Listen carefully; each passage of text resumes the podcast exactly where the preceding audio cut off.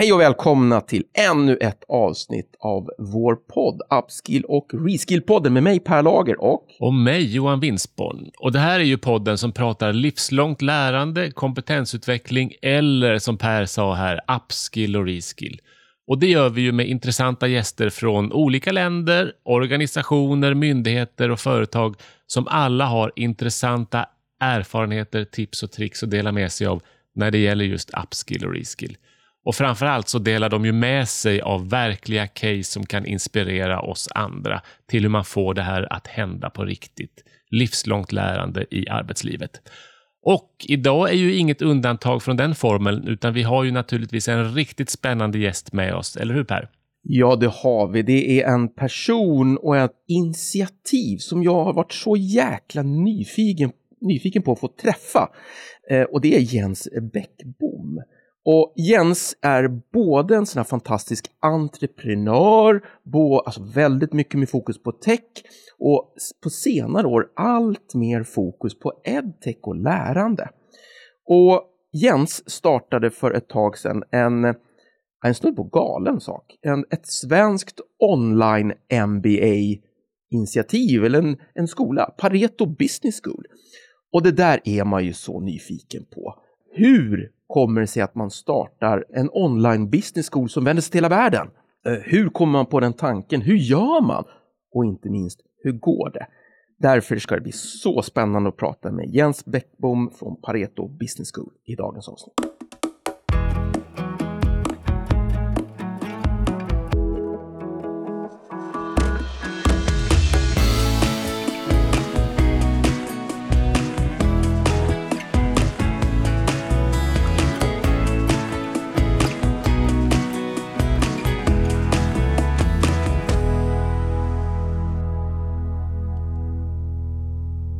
Hej Jens och välkommen till Upskill och Reskill-podden. Tack ska du ha. Skulle du vilja bara presentera dig själv lite närmare och ge en bakgrund till vem, vem är Jens? Absolut. Um, jag brukar alltid börja med att jag är värmlänning. Um, det är väl en, en, bra början så att säga. Men jag har varit stockholmare i 20 år ungefär um, och uh, bor i Huddinge med fru och barn. Har varit i princip i tech världen i någon bemärkelse, även fast det inte ens kallades techvärlden tror jag när jag började, så länge jag kan minnas. Jag gick en gång i tiden på Handels i Stockholm, men, men sen eh, tog livet lite olika vändningar. Startade ett bolag i hotellbranschen, eh, höll på med det i 6-7 år. Halkade på ett bananskal sen in på, på Almi Invest, eh, så Almis riskkapitalgren, där jag var i, i fem år och gjorde, jobbade med ett femtontal eh, startups. Försökte få dem från tidig fas till lite senare fas och försökte hjälpa dem att växa. Och eh, lämnade Alminvest för ungefär ett år sedan då för att ge mig ut på egna äventyr och de där äventyren har just nu då gett upphov till bolaget Pareto Business School. Mm, och Pareto ska vi ju prata mer om i hela podden idag. Men hur kommer det sig att du från techvärlden börjar intressera dig för utbildning?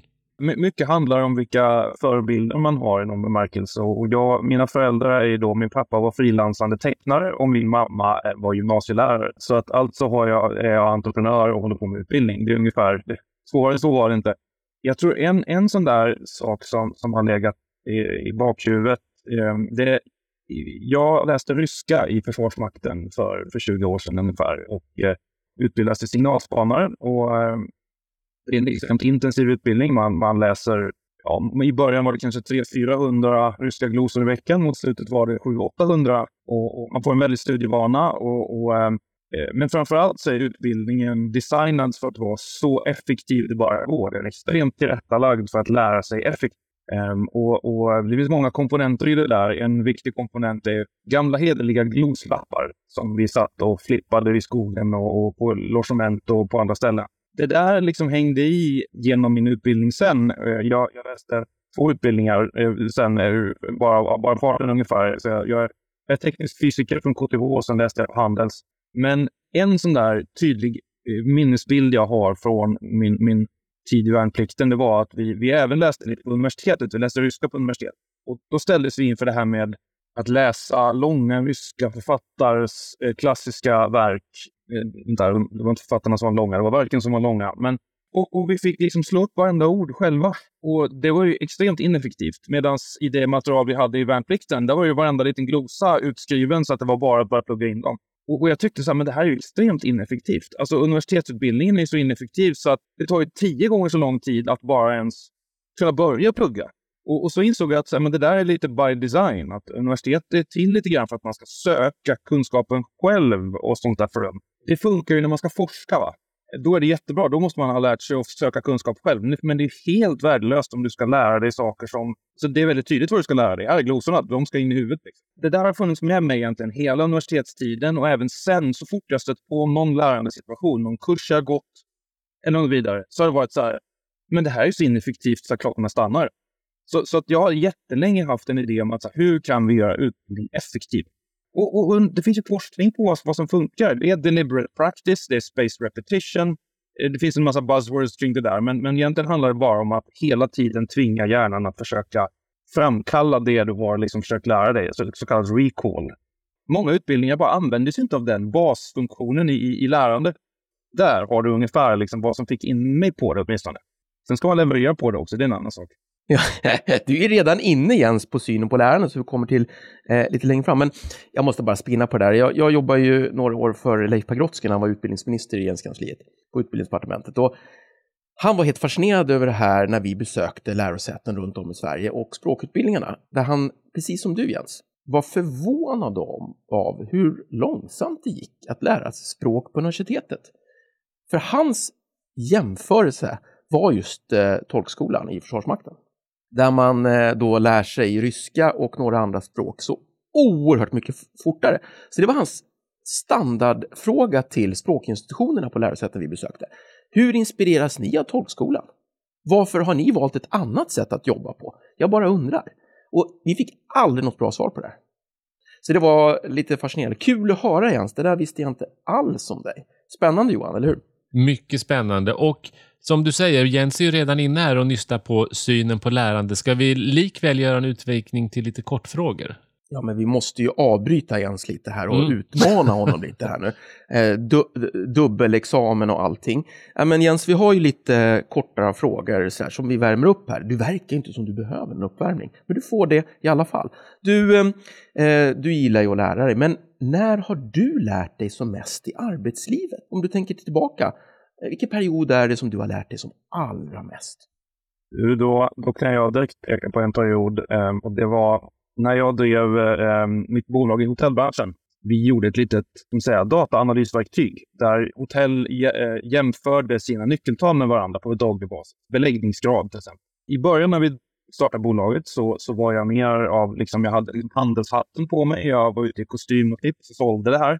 Efter ett tag så var jag så understimulerad av att göra det för att jag, jag skakade liv i mina gamla programmeringskunskaper och började eh, försöka bygga på en version 2 av vårt verktyg. Så jag och några andra eh, utvecklare byggde då det här verktyget som, som vi sen migrerade kunderna till. Och när man programmerar, eller åtminstone när man programmerade innan AI kom in i bilden, så finns det fantastiska verktyget Stack Overflow och Stack Overflow är ju då en, en databas där du, du kan lägga upp en fråga och sen så kan eh, communityt svara på frågan och sen kan du då rösta upp andra svar. Så det här var ett bra svar på den frågan. Och sen finns det då ett cred-system då, att så här, vem, vem ger bäst svar på programmeringsfrågor? Och I princip var det så att när, när man programmerade så körde man fast, det blev en bugg och så, så, så googlade jag på den buggen, då hamnar Stack Overflow som träff se så här, ja men det här påminner om min bugg, jag ser det bästa svaret, jag lär mig direkt hur jag löser det här och så kan jag bara jobba vidare. Så, och, och, och det fina med det där är ju att det är den, det är den optimala typen av lärande i yrkeslivet vågar jag säga. För att du, du lär dig exakt det du behöver lära dig, exakt när du behöver det för att lösa exakt det problem du står inför. Så det är liksom en direkt så här roadblock remover. Jämfört med allt annat lärande som är liksom så här tillrättalagt där du ska in och ha på en kurs och liksom det är det är inte relevant för din vardag, så är det här liksom så direkt problemlösningshjälp. Och det är lärandeeffekten är enorm. Man, man tar, det där sätter sig som ingenting annat. Det, det är nog definitivt. Stack Overflow. Sen har allting där förändrats med AI. Eh, men, men det, det, är en annan, det är en annan sak. Men finns det något Stack Overflow-aktigt idag? Ja, Stack Overflow finns kvar och, och, och de såg en väldigt, väldigt minskning i trafik eh, så fort ChatGPT eh, blev, blev stort. Jag tror att de har hämtat upp det. Jag, jag har inte riktigt följt det i detalj, men, men nu finns ju eh, förstås eh, de här stödverktygen i, i eh, Visual Studio. Så, så sitter du och kodar så, så får du AI som hjälper dig medan du skriver. Så, så att du, det, jag, jag, tror att man egentligen lär sig lika bra av det, för du får ju se vad AI gör. Och oftast då behöver du, som vi alla vet, rätta lite. Du behöver ju ändå förstå vad AI spottade ur sig för att rätta den. Men, men, men du får liksom bulken gjord mycket snabbare. Så, så att motsvarigheten finns ju även idag och Stack Overflow finns i sig också. Så det är ett fantastiskt verktyg. Jag önskar att det fanns i alla professioner. Ja, superspännande. Fick vi några riktigt smarta tips där. Jag som statsvetare, jag kände inte till Stack Overflow kan jag säga. Men du, eh, Jens, eh, för mig är du en av de här uh, riktigt spännande omvärldsspanarna och du delar med dig väldigt mycket av dina spaningar på LinkedIn och annat. Så vad är dina bästa omvärldsspaningstips? Och i största allmänhet sådär. I största allmänhet? Det är ju, jag tror ju som läkare på en varierad kost. Va? Men, men jag är också stort fan av, av um, ska man säga, eh, serendipity och, och, att utsätta sig för, för saker i, som, som man inte kanske annars gör. Så att om, om du bara håller dig i din filterbubbla och följer dina vanliga Twitterkonton och, och liksom, då, då, ja, men, då är du kvar där du är och du kommer att bibehålla dina åsikter och så vidare. Men, men jag kommer ihåg en gång så var jag, sprang jag iväg, jag, jag kommer ihåg jag sa till min chef på Almi, så här, vet du vad? Eh, Wallenbergarna har någon AI-dag idag eh, för det här WASP-initiativet som de kör. Jag tänkte bara springa dit. Alltså jag vet inte vad som kommer ur det. Det, det är inte så att det är någon startup-uppvisning som alla de här startup-konferenserna som vi sprang på som investerare. Men, men, men det kanske finns något kul där. Och han bara, ja, kör. Och så gjorde jag det och, och där träffade jag då en professor, eh, jag tror han är professor, Jim Dowling, som, som, som eh, precis då visade sig hade en, en, eh, ett bolag som var redo att ta in kapital. Av en ren slump så nu, av olika skäl så passade inte det Almi Invests investeringsmandat riktigt. Men, men jag tussade vidare honom till en kompis som, som investerade på start och, och det visade sig vara liksom en jättebra grej och av en ren, av, av en ren slump för att jag bara vågade så här, ja men jag går på en grej som jag inte riktigt går på i vanliga fall. Men, men bas, eh, baskosten så att säga är ju förstås, eh, men du, man läser mycket, man lyssnar på poddar som den här, man, man eh, Twitterkonton, eh, LinkedIn är ju lite um, cringe ibland. Så att man, man, LinkedIn ska man liksom uh, filtrera hårt. Det ska man även med Twitter, men, men Twitter tycker jag faktiskt är bättre ofta. Uh, följer du rätt Twitterkonton och kurerar ditt flöde så det är där alla de allra smartaste är, om jag ska vara krass. Det är där de skriver saker. Så Twitter är faktiskt fantastiskt om du vill vara verkligen, verkligen i framkant. Coolt. Man känner ju annars att Twitter är lite på dekis, eller som vi säger, X. Tack så mycket Jens för de här lite eh, snabba svaren på lite kluriga frågor. Johan, nu går vi på djupet. Ja, och vi ska prata lite mer, fortsätta prata lite mer allmänt om lärande innan vi kommer in på Pareto Business School. Och jag, du nämner tre stycken intressanta begrepp här som jag tänker vi kan nysta vidare lite i. Du pratar, när du berättar om, om dina språkstudier i ryska, om det här med att vara effektiv i lärandet. Varför tycker du det är så viktigt med effektivt lärande? Vi tillbringar så stor del av livet i, i skolbänken. Ehm, det vore väl vettigt om de där, den där tiden faktiskt maximeras eh, också. Men, men ännu viktigare säger förstås, jag menar det, det, vi sysslar med är ju fortbildning och, och, och upskilling. Eh, och, och då, då gör du saker parallellt med yrkesliv. Då är det ännu viktigare att du får in det i, i schemat.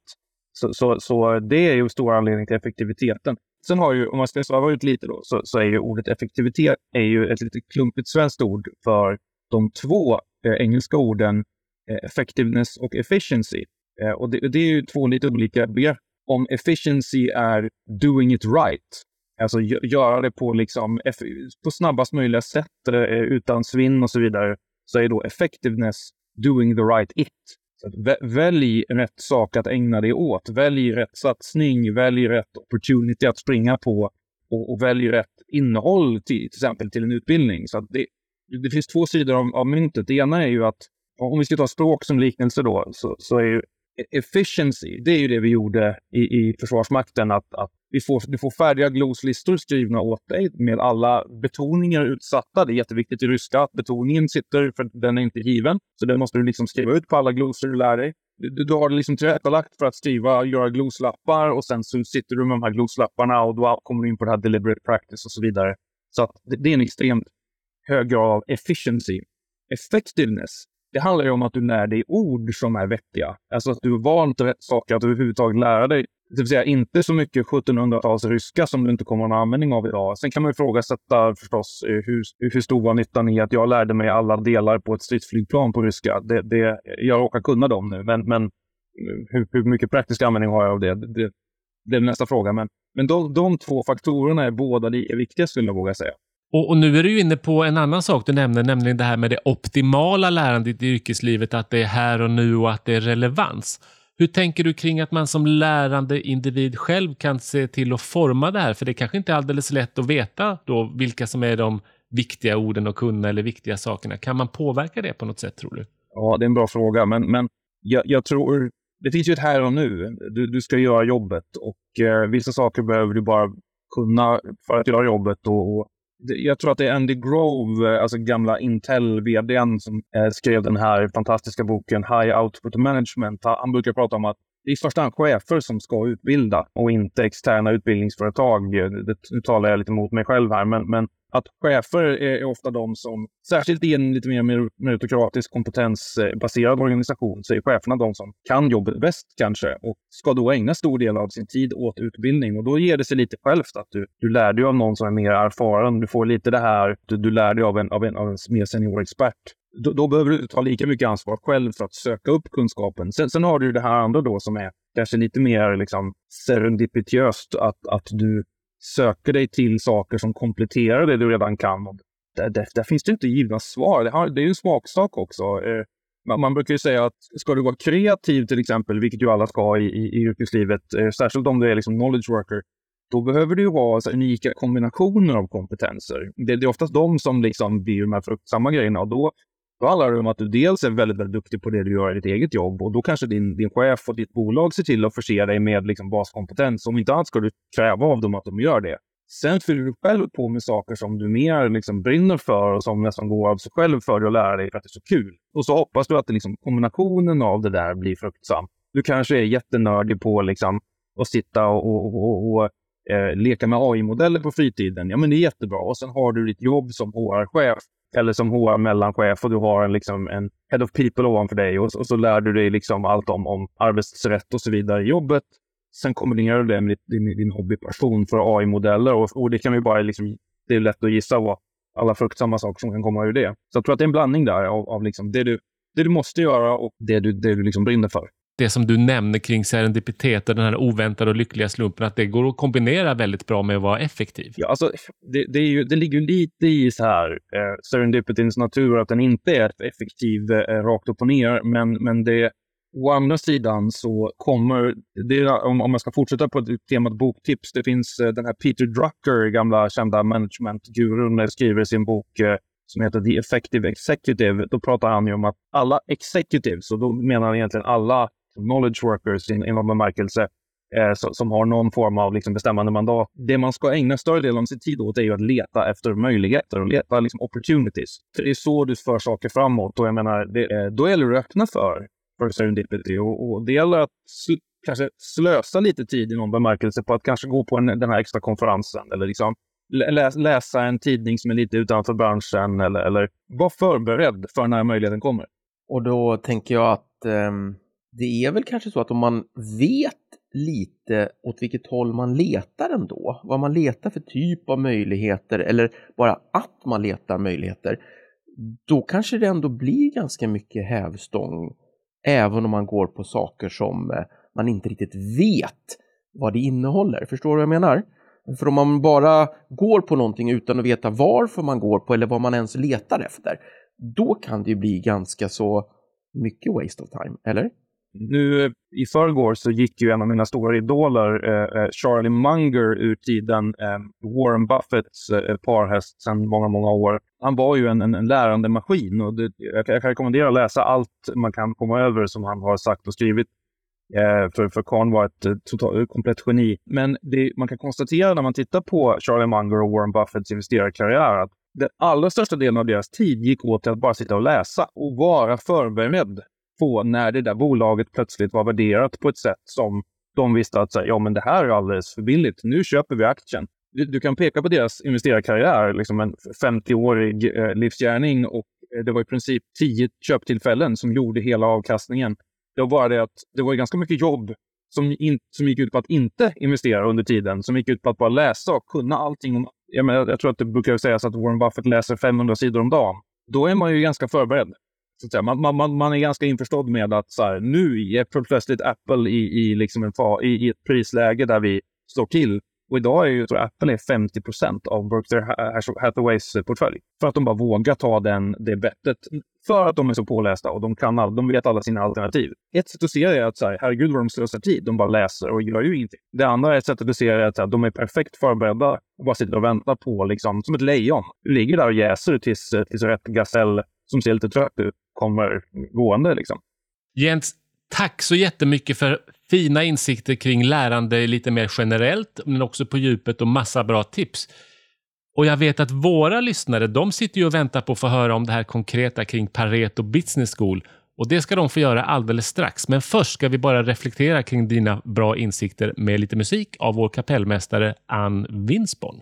Sen blir det Pareto Business School.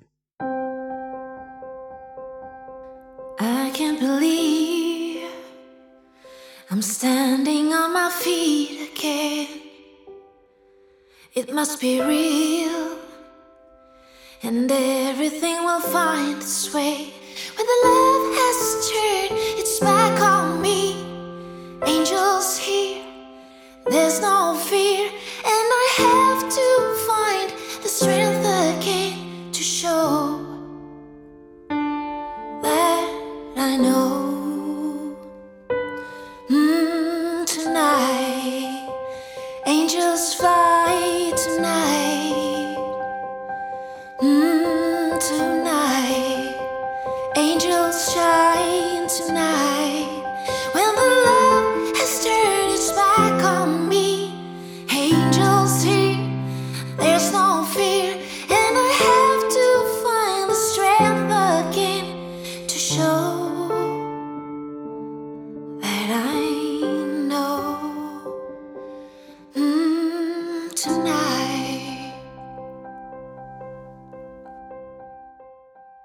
Stort tack Ann Winsborn. Och nu har jag haft lite tid att reflektera och nu går vi in i case mode.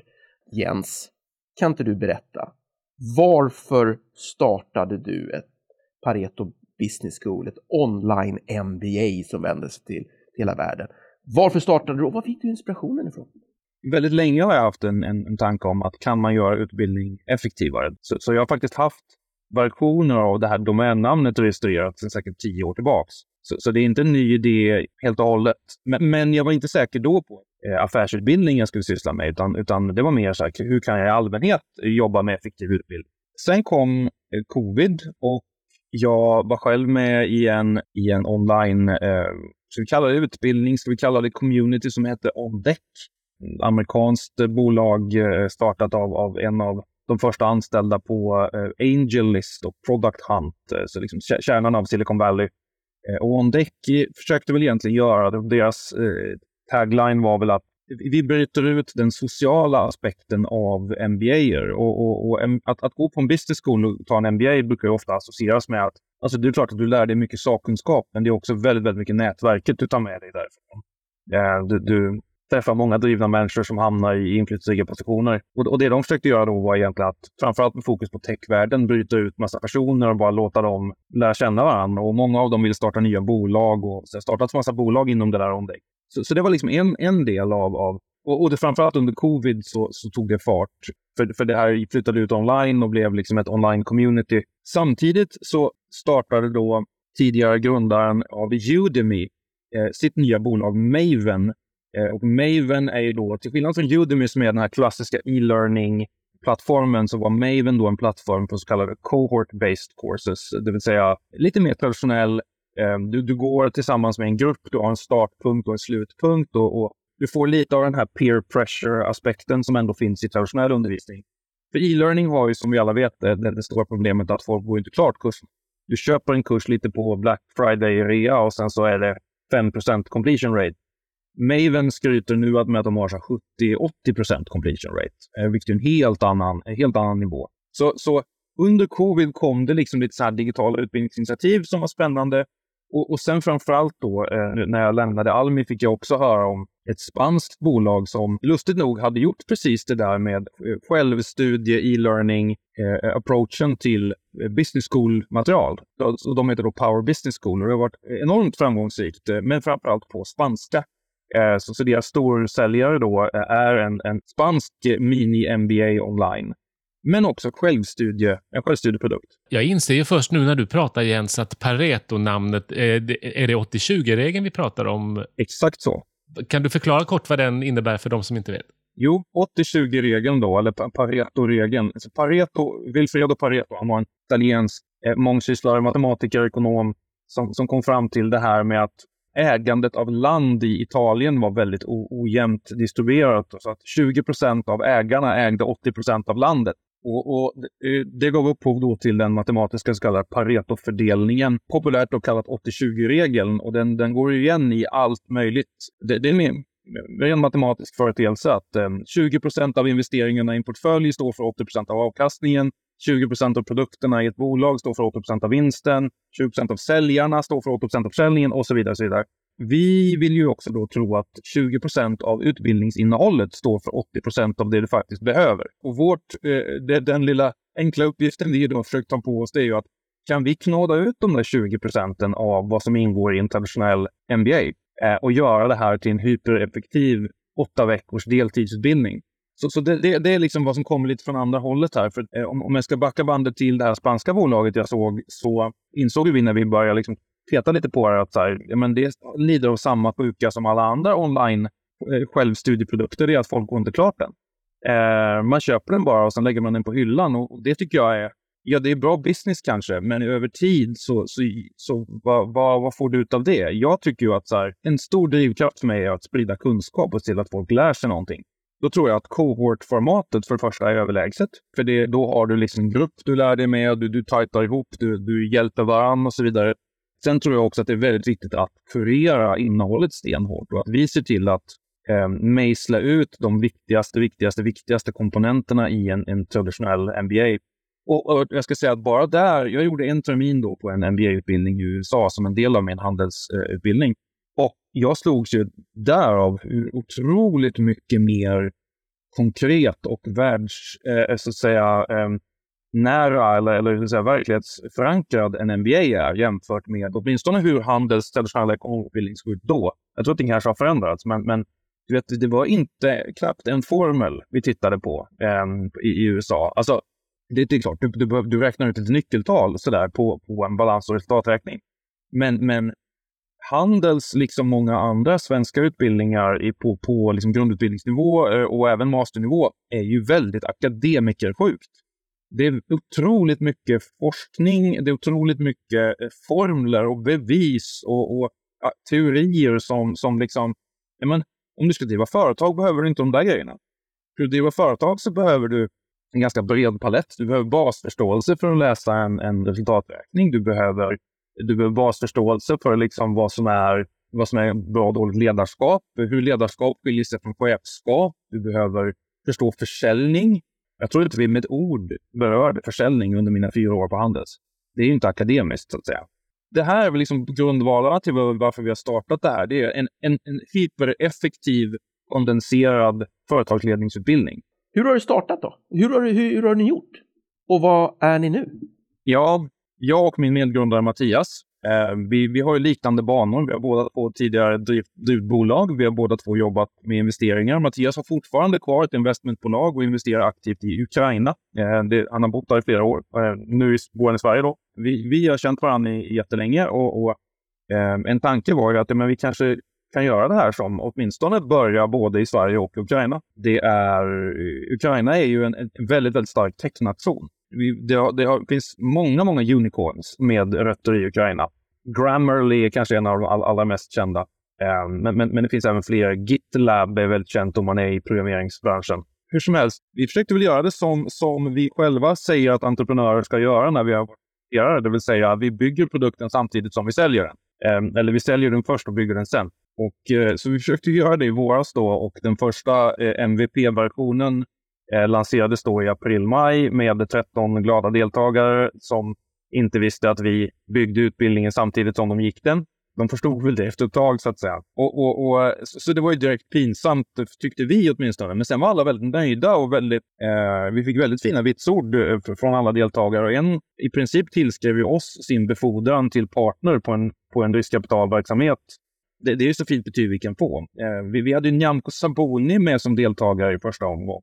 Så att, det, det, var, det var en, en, en, på sätt och vis flygande start, eh, men också väldigt... Eh, jag har aldrig jobbat så mycket och, och jag var ju också, när vi väl blickade tillbaka på vad vi hade gjort sen, så, så här, vi får ju riva ut allt och göra om. För att det där ju var, blev ju... Och vi hade en deltagare som sa det att, nej men hörni, på slutet var ni ganska mycket bättre på att göra utbildningsmaterial än vad ni var i början, så ni kanske ska se över det där ni gjorde i början. Så, så att omgång två som gick här i början av hösten, då, då eh, blåste vi ut nästan allt material vi själva hade gjort och gjorde om det. Eh, och det gjorde att vi kunde dessutom halvera tiden på mycket av det, eh, det vill säga vi gör det dubbelt så effektivt. Och, och, det är väl liksom kärnan i vårt företagsbygge. Det är hur kan vi hela tiden kondensera och knåda ut mer kunskap per tidsenhet. Och det, det kommer vi inte vara färdiga med säkert flera år. Vi, vi har kommit en bit på väg och, och, och det svåraste av allt ska jag säga, det är att för, vi är måna om att det här blir verklighetsförankrat och att vi, vi har ganska mycket case. Vi har intervjuat en massa företagsledare och experter och vi har allt från så här, Christer Foreus som jag tror är liksom, jag tror han är den person som har satt flest bolag på börsen i Sverige. Um, han berättar liksom extremt insiktsfullt om, om företagsbyggen och, och, och, hur han resonerar kring vad han ska satsa på och inte. Och specifikt om sitt EQL Pharma då, som är börsnoterat och, och, vi har liksom den typen av personer. Vi har personer som var så här, rekryteringschef på Spotify, berättar om hur man rekryterar effektivt. Vi har flera vdar och, eh, som berättar om sina respektive företagsbyggen och grundare och så där. Det är bara det att hur man än gör den typen av intervju så blir det aldrig lika effektivt som om du själv har tagit fram ett utbildningsmaterial där du vet exakt vad du ska säga och exakt vilka lärdomar du vill hamra hem och exakt hur du ska sedan testa liksom, kunskaperna så, så, det blir aldrig så effektivt som det skulle kunna vara i teorin. Men å andra sidan, om man gör det så effektivt, ja, då blir det ungefär som tolkskolan. Och det är en grön militärbok där det som heter lärobok i ryska för soldater ungefär. Och den är skriven med liksom maskin, äh, äh, gammal skrivmaskin och den kräver ju i princip att du är så motiverad som det bara går och är villig att liksom offra ditt liv för att plugga. Så kan man inte designa en utbildning som du ska sälja. Vi väger ju det här med att vara hypereffektiva å ena sidan med att få bra storytelling, bra liksom, personer som berättar om sina företagsbyggen å andra sidan och liksom riktiga case och så här. Och det blir lite pratigt för, för, att det blir mer mänskligt helt enkelt. Precis nu inser jag. Ska du bara så här, lite pedagogiskt berätta. Hur ser programmet ut? Hur långt är det? Hur mycket tid ska man lägga som deltagare per dag eller per vecka? Hur räknar ni? Kan du köra, ge oss lite fakta? Ja, lite korta fakta om utbildningen. Åtta veckor lång, ungefär fem timmar i veckan. Och då, eh, då använder vi så kallad flip classroom-metodik då, så att det är fyra timmars självstudier ungefär. Och det är en blandning av eh, videolektioner, Excel-övningar, ChatGPT-övningar, eh, flashcards och så vidare. Och sen är det en timmes schemalagd workshop varje vecka eh, där vi typiskt sett då går igenom, och det är live då i ett, eh, ett, eh, ett Zoom-samtal där vi Eh, går igenom ett, ett case eller en, en övning av något slag, eh, ibland tillsammans med någon extern expert som faciliterar. Ovanpå det har vi även en, en, en veckovis så kallad office hour för de som vill ringa in och ha frågor om materialet eller bara eh, kanske tillämpa det de har pratat om den här veckan på sitt eget bolag och reflektera över hur, hur, hur rör det här mig så att säga. All in all, fyra till sex timmar i veckan, lite beroende på hur mycket du engagerar dig i de, i de liksom schemalagda samtalen. Och hur, hur slaviskt du följer allt innehåll. Och hur tar ni betalt? Ja, i kronor. Um, nej, men, men, men uh, vi, uh, nej, men en, vanlig, det, det är en, en upfront-betalning för kursdeltagande och sen har vi varit ganska flexibla med att dela upp betalningar och, och, och sådär. Vi, vi, vi drivs ju av att det här ska vara Alltså jag tror det närmaste konkurrent vi har hittat, i den mån vi ens har hittat en konkurrent, som gör det här med faktiskt live-element där du faktiskt har kontakt med andra människor. Så, så vi har inte hittat någon som ligger under 70-80 000 och vi kanske ligger kring 20, 22. Så en, en, vi drivs ju väldigt mycket av att demokratisera affärsutbildning. Vi vill ju att det här ska vara tillgängligt för många. En klassisk MBA Alltså, du hittar inte en MBA för under 300 000 tror jag eh, på, i svenska institutioner. Snarare att det ska uppåt på 500 000 och ska du utomlands så är det ju en miljon upp. En Harvard MBA och en halv miljon. Nu jämför jag inte oss med Harvard MBA såklart. Men, men för att förstå spännvidden av hur dyrt det kan vara med affärsutbildning. Vi vill lägga oss i den andra änden. Vi vill ju att många ska kunna gå det här. Det ska gå att hinna med parallellt med arbete och vi försöker kapa bort akademiskt fluff eh, och istället gå på liksom, vad, vad är det du behöver för, för skillset i, i affärslivet. Och var befinner ni er just nu då? Nu har ni haft igenom den andra klassen. Och vad tyckte de? Och Eh, hur ser rekryteringsläget ut nu och hur jobbar ni? Vi hade i, i kursutvärderingen för omgång två så fick vi 100 eh, NPS. Så att alla, eh, Net Promoter Score, alla gav oss nio eller tio år, så det var kul. Det hänger ju förstås, det, ska jag vara lite självrannsakande så hänger det på vem du frågar. Så det var ju de som gjorde klart kursen så att säga. Vi hade ju något avhopp längs vägen. Så var det ju. Eh, men, men väldigt nöjda. Och vi har, vi har själva varit överraskade hur många som helt spontant delar med sig på internet. Eh, ni borde gå den här, det här var, det här var så, så bra. Så vi är, vi är jätteglada för allt all, fint gensvar vi har fått. Och, och, men framför alltså, coolast är ju framför allt att vi har vi märker att de här deltagarna vi har haft har liksom bara det är så många som har växt på så många sätt. Jag menar, det är en som har blivit, som har liksom blivit partner efter, efter kursen. Eh, men vi har en kille, du vet, som, ja men han sa, men eh, jag, jag fick verkligen lite så här råg i ryggen av er utbildning. Så nu har jag precis köpt en fabrik och du vet, eh, jag lyckades så här, ja, men vi hade ju den här företagsförvärvdelen i kursen. Så här, nu har jag lyckats finansiera den där liksom med, med stora delar lån. Det är bara det att jag har ju värderat eh, maskinerna till liksom mer än vad jag köper hela bolaget för. Så att jag går plus hur jag gör på det här. Eh, och det här, och jag har redan hittat en vd som kan köra det åt mig. Och du vet, vi var så här, herregud, eh, eh, liksom, det här var det finaste vi har hört. Liksom. Och sen säger han i en bisats så här, ja, det var så bra för jag kunde komma hit idag på ungdomsbiljett. Och jag bara, va? Hur gammal är du? Ja, 25. Och, och, och du vet, man säger, jag, jag, jag fick mindervärdeskomplex direkt. Men, men du vet, kan vi bara bidra lite till den typen av resor, få ge folk lite råg i ryggen och lite verktyg, det är det bästa. Liksom. Eh, för mig är det nog. Sen inför nästa omgång, alltså vi, vi, har, vi märkte att det var en svår tid att lansera och köra en kursomgång i november, december. Folk är väldigt stressade och chokade inför jul. Eh, så, så vi, vi kör en lite mindre grupp just nu. Frågan är om det kommer bli en grupp samma tid på året nästa gång. Men efter årsskiftet ser det väldigt ljust ut. Vi har en, en grupp som börjar 19 januari och vi har flera deltagare anmälda redan och bra tryck. Liksom.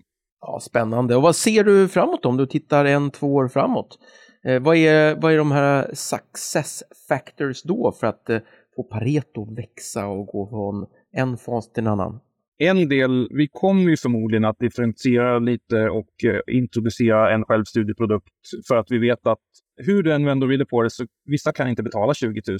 Du, vi behöver kanske en produkt också som kostar 5, 6, 7 000 som, som du, där du ändå kan få tillgodoräkna dig stora delar av, av, kunskapen så att säga. Men eh, det är nog en, en, sak vi kommer att göra nästa år. Men, men sen, jag är ju mån om att skynda långsamt. Alltså jag är mest mån om att det här blir bra kvalitet, att vi växer i första hand tack vare nöjda deltagare som liksom... Jag, jag, behöver inte hetsa fram tillväxten för att det ska men, men det ser ljust ut just nu och jag tror att modellen är ganska skalbar i vårt perspektiv, så vi kan nog göra det här till fyra, fem gånger så stor skala, stor skala som vi gör nu. Vi undersöker företagsmarknaden. Vi har första återkommande företagskunder nu som vill, som vill stoppa in lite fler deltagare, liksom en, en lite större grupp.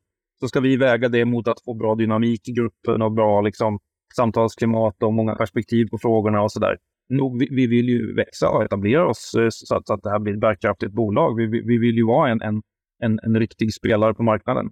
Sen, vi har flera deltagare från Ukraina på väg in. Eh, vi hade några stycken i våra första omgångar och, de, och det har gett ringar på vattnet. Och sen gäller det att balansera då, att, att få en mix av deltagare, olika perspektiv, olika länder, bakgrunder. Det ser ljust ut nu tycker jag. Det, det, det känns väldigt lovande. Jens, äh, jäklar vad spännande och det ska bli så kul att följa er och vi kan väl säga Johan, vi ser ju gärna att Jens kommer tillbaka om något år och berättar hur, vad har du lärt dig då? Vart befinner sig Pareto Business School då? Skulle inte det vara spännande Johan? Såklart, det ser vi jättemycket fram emot. Precis som hela samtalet idag har varit väldigt värdefullt både för oss och våra lyssnare att se hur man ser på lärande och hur man skapar ett företag som tar helt nya grepp på upskill och reskill. En sak som slår mig Jens när vi pratar idag är ju din syn både på det här med effektiva studier, Pareto-principen och intresset av att optimera lärandet samtidigt som du hela tiden kommer tillbaks till det viktiga med framhålla det oväntade, det pratiga, verkliga case och andra situationer. Stämmer det, tycker du, att du har den här balansen, att du vill ha båda delarna? Jag tror man måste ha den balansen. Ehm, för att det är mycket så ekonomin fungerar. Det är mycket så företagande fungerar. Det är så fort du får någonting att funka och, och, du börjar bli lönsam så kommer det konkurrenter och då måste du börja återuppfinna dig själv, börja på nya saker. Näringsliv och företagande är ju liksom lite så här kreativ förstörelseprocess. Viss, med några få undantag. Det, det, vissa bolag lyckas ju bygga framförallt starka varumärken och kan, kan bibehålla fina marginaler tack vare det. Men annars så, så, behöver du ju ofta kämpa med att hela tiden uppfinna nya saker. Eh, bara kolla på eh, vad man säger, Fortune 500 är det liksom 90 procent av bolagen har bytts ut eh, senaste 50 åren eller 100 åren. Alltså, ingenting varar för evigt i, i, i företagande, så man behöver både lära sig så att säga, effektivitet i den ena bemärkelsen, efficiency, men också effectiveness i att träna sig på att hitta rätt saker, göra rätt saker. Eh, och det är inte alltid lika effektivt. Du behöver liksom vara en, en bra träffyta för, för nya möjligheter. Och apropå nya möjligheter så ska vi gå in för landning här och du ska få lite ställningstaganden av oss. Och jag kan ge en till dig här så vet jag Per sitter också har en som han vill ge dig. Den traditionella akademin har spelat ut sin roll. Rätt eller fel Jens? Nej, det tycker inte jag att den har. Jag tycker det är olika saker. Eh, vi vill ju inte konkurrera med den traditionella akademin egentligen.